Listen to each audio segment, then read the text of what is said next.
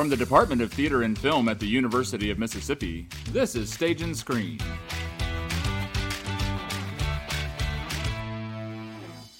Hello, hello, and welcome back to Stage and Screen. I'm your host, Katherine Stewart, and joining me today is Lindsay Ray Taylor, who is an assistant professor of performance and the director of the final show of our spring 2022 season, William Shakespeare's Romeo and Juliet. There's really nothing I can tell you about this play that Lindsay can't say better herself, so we are going to dive right in. Without further ado, here's Lindsay. Hi, Lindsay. It's so good to get a chance to visit with you again. Uh, thank you for taking the time to talk about your upcoming production of Romeo and Juliet. Yes, awesome. Thank you. Thanks so much for having me. Yeah, of course. Chat about it. Absolutely. So, um, jumping right in, obviously, Romeo and Juliet is a well known and beloved play of Shakespeare's and I'm very curious if you could tell us a little bit about your conceptualization. What is what is your version of this and what was the inspiration for that?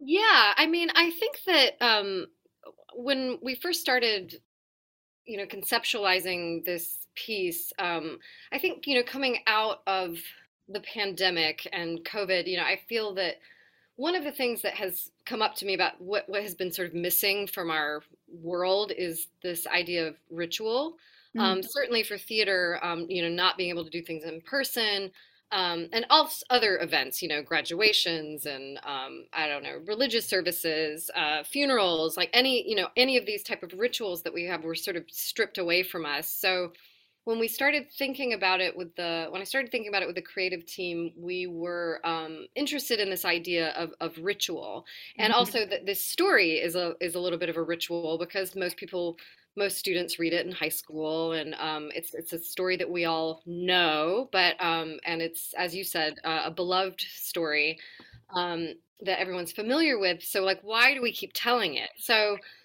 we started thinking about how um, you know what's the purpose. Like we have to keep telling it, and mm. why. Well, probably because we haven't learned. You know, if we if we go to the the root of the play, it's um, you know the balance between love and hate or as i like to think of it, is love and fear mm-hmm. um, and um, you know how one doesn't really exist without the other and i would you know argue that our world right now still sort of um, we haven't learned to put love over hate so we have to keep telling the story to remind us that the the love can't survive um, because we learn to hate basically um, so um, so we started thinking about like what if this play was on a loop so mm-hmm. um so it's uh it's our idea is that the actors or the characters keep telling the story over and over and over and over again and that it's um like almost like a you know a bell chimes and they start it again so our mm-hmm. production very much begins at the end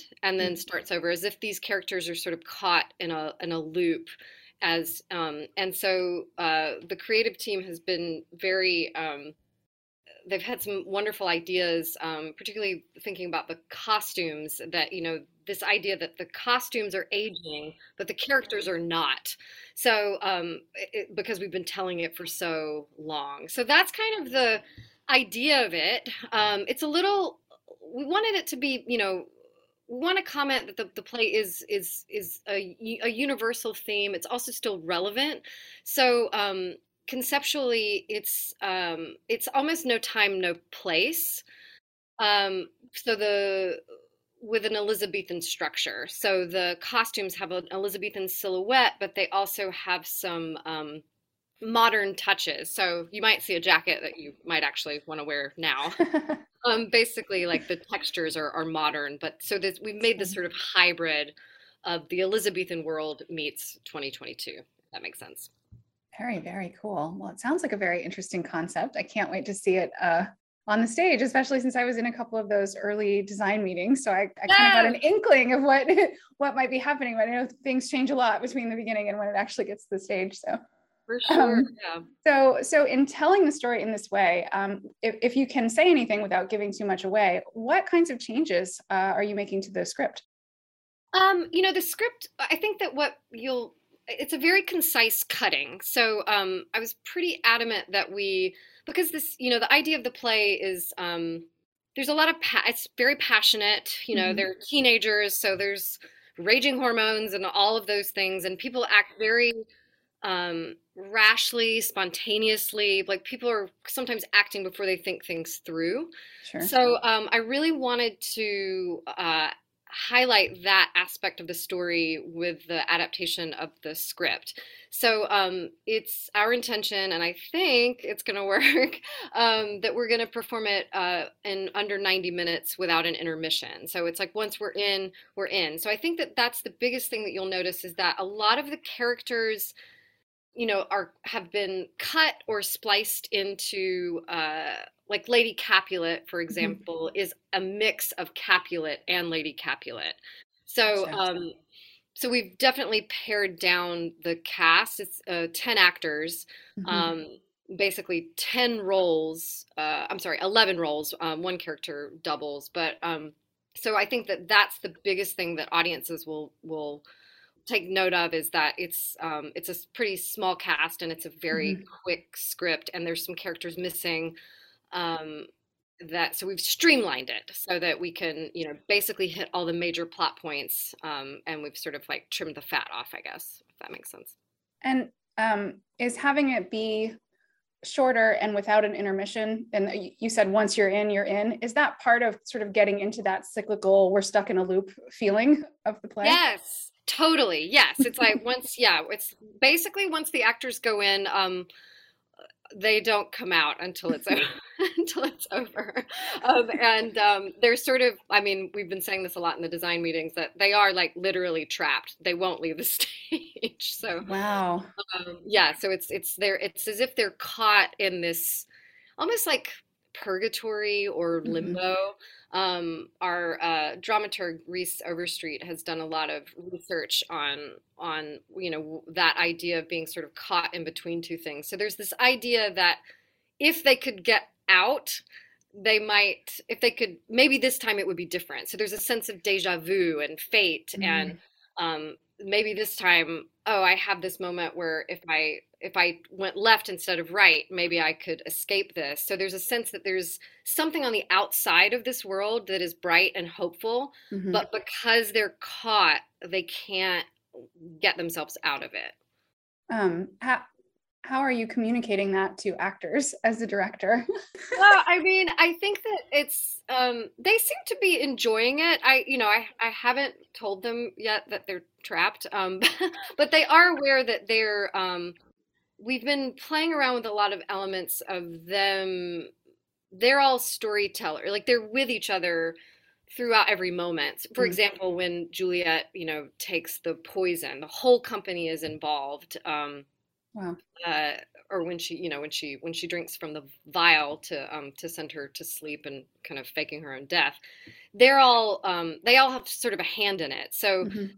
and they add in um, words and they repeat each other's words. So there's a real ensemble feel to it that I that is meant to enhance those moments of deja vu or to enhance those moments of like this is a huge thing that's about to like shift the course of fate. Um you know so I I think that they're all kind of really getting into that about how can they contribute to the storytelling even when it's not their scene because you'll see them. They're going to be sitting on stage um, on staircases or in chairs. Um, so they're also so you have like an ensemble of storytellers at any point to kind of help guide us along. Very cool. It sounds almost like they're they're in a shared dream. Yes. Oh, that's beautiful. Yes, that's exactly. Yeah, that's great. That's exactly what it. Yeah, because there is this kind of feeling of where are we? We're in it together. We've been here before. I think. What happens next? Yeah. Okay, very, very cool. So um, there are two guest directors coming in to work on this show. We have an intimacy director and a fight director.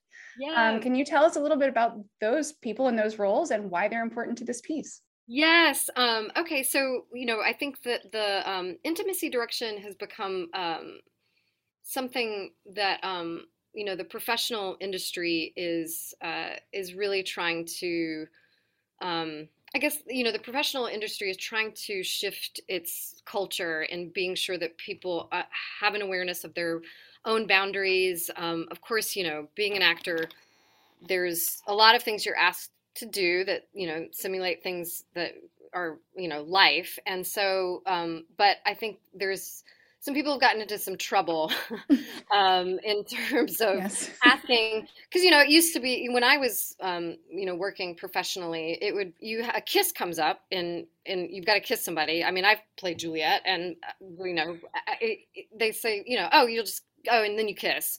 And it's just assumed that it doesn't need to be choreographed. And then things can get a little bit muddy because um, so the idea of an intimacy coordinator or uh, intimacy director is that it's choreographed just like you would a, a fight um, mm-hmm. and that there's notation that the stage manager will have in the script just as they would notate blocking um, and so that if an actor starts to feel unsafe um, that there's it's it's noted somewhere and that there's a, a it's it's choreographed and that there um, and that it's consistent so that mm-hmm. the if you know that the the choreography doesn't morph into something else and that those lines aren't sort of blurred between you know who your character is versus who you are as a, a person.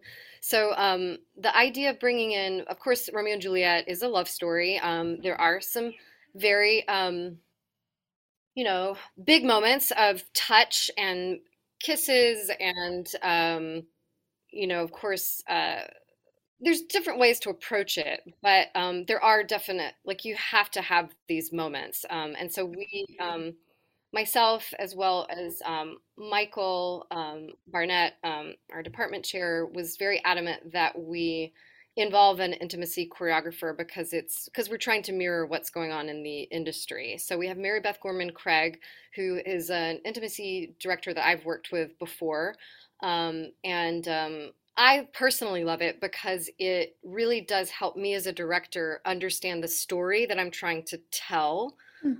Because there's different ways of kissing and touching and all of those things. So if you, um, so she will ask me. Basically, what she does is she she creates a triangle because I think you know an, an actor really wants to, and I speak for myself personally. You know, you want to please, you want to get rehired, you want to um, be cast in the next show. And so there's a sense of wanting to please the director. And having an intimacy choreographer creates a, a triangle so that there's someone that um, is kind of a, a, you know a witness or somebody that they can go to that's not you know just the director. So um, gotcha.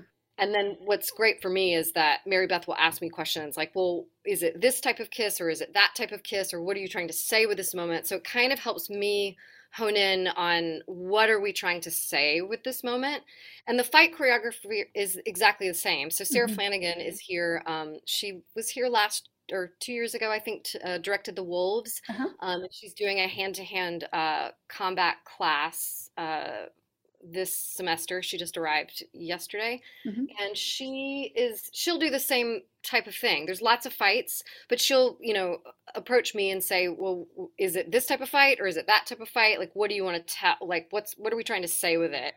Um, which I think that collaboration to me is incredibly exciting. Um, and um, and we get more women in the room, which is also very cool. Okay. So so just in general, what do you hope audiences take away from this show? And and what do you think they'll enjoy about it? You know, I think that they'll enjoy uh, the pace of it. Uh, we're working very quickly in the rehearsal room, and and the actors are just they're very they're digesting the language at a very impressive pace. So I think that the clarity and um, and the sort of relishing in Shakespeare's language is is definitely um, a strong takeaway from what we've got so far. Um, I hope that people will audiences will hear the story in a different way because we're kind of having this we're doing this um, contemporary cutting of it. When I say contemporary, I'm, we're not changing any of the words, but because the cut is pretty aggressive and quick, um, I'm hoping the audiences will respond positively to that. Like we, they should be having to. Um, we should be moving so quickly that they have to work to keep up with us. Like it should be. I feel like the whole show is almost like a shot of espresso or something. um, so I'm I'm hoping that that um, that they hear the language in a in a in a new way um, and that they're excited when they're watching it um, because they're trying to yeah keep up with us and um, and they're uh, they're you know they're fully engaged. I think is is is my big hope uh, with this production. Wonderful. Um, I just thought of a question that I should have asked before because that last one sounded like a last question. But are there are any of the performers people who have not worked with Shakespeare before? Oh, you know? that's a great question. Um, I think a lot of them are new to it. I do have some um, seniors that are in uh, a Shakespeare class that I teach. Mm-hmm. So they're kind of getting uh, a sort of double Shakespeare time right now because I have them in class. And so we're breaking down the language in there. And then they're also in rehearsal at night. So I think that they they feel completely immersed in it right now. But I I think for the most part, a lot of them have a love of it, but have said that they haven't actually been in a production. Gotcha. So we do have a lot of um, of uh, new actors to Shakespeare um, in it, and I have to say that I'm very impressed with how quickly they're digesting the language and using it effectively. Um, and they all seem pretty excited. I mean, there's yeah. sword fighting, there's dancing, there's movement, there's uh, language. It's just it, it's they're they're getting a good workout, I guess. yeah, especially if they don't leave the stage for the whole time. yes, yes, they're trapped. Yes, yes, yes. All right. Well, is there um, is there anything else you would like to share about this play? Um, I don't think so. I think that you know, I just I I want to invite everyone to come and celebrate. You know, it, it, falls at a at a beautiful time of year um, as the semesters is is wrapping up and i think the double decker festival is that same weekend it so is. i'm i'm envisioning it and the weather of course not today totally but um, is opening up into spring and so i do think that i'm i'm just hoping that it and as we're kind of coming unmasked and per, actors are able to act without masks now i feel that i i just want it to be a big celebration of of ritual and um, and of and of a kind of re-emerging into our art form as as the way we like to do it i guess. So wonderful. um, that's yeah. wonderful. I'm really looking forward to it. Yeah me too me too. Yeah, i can't wait to see it. Well thank you so much lindsay. Again i really appreciate you taking the time. It's a fun conversation. Yes thank you so much catherine. All right, once again, that was Lindsay Ray Taylor, Assistant Professor of Performance and the Director of our upcoming production of Romeo and Juliet. We've got some more information about Lindsay and the production in the show notes, so do check those out. Thank you so much for joining us, and until next time, this is Stage and Screen.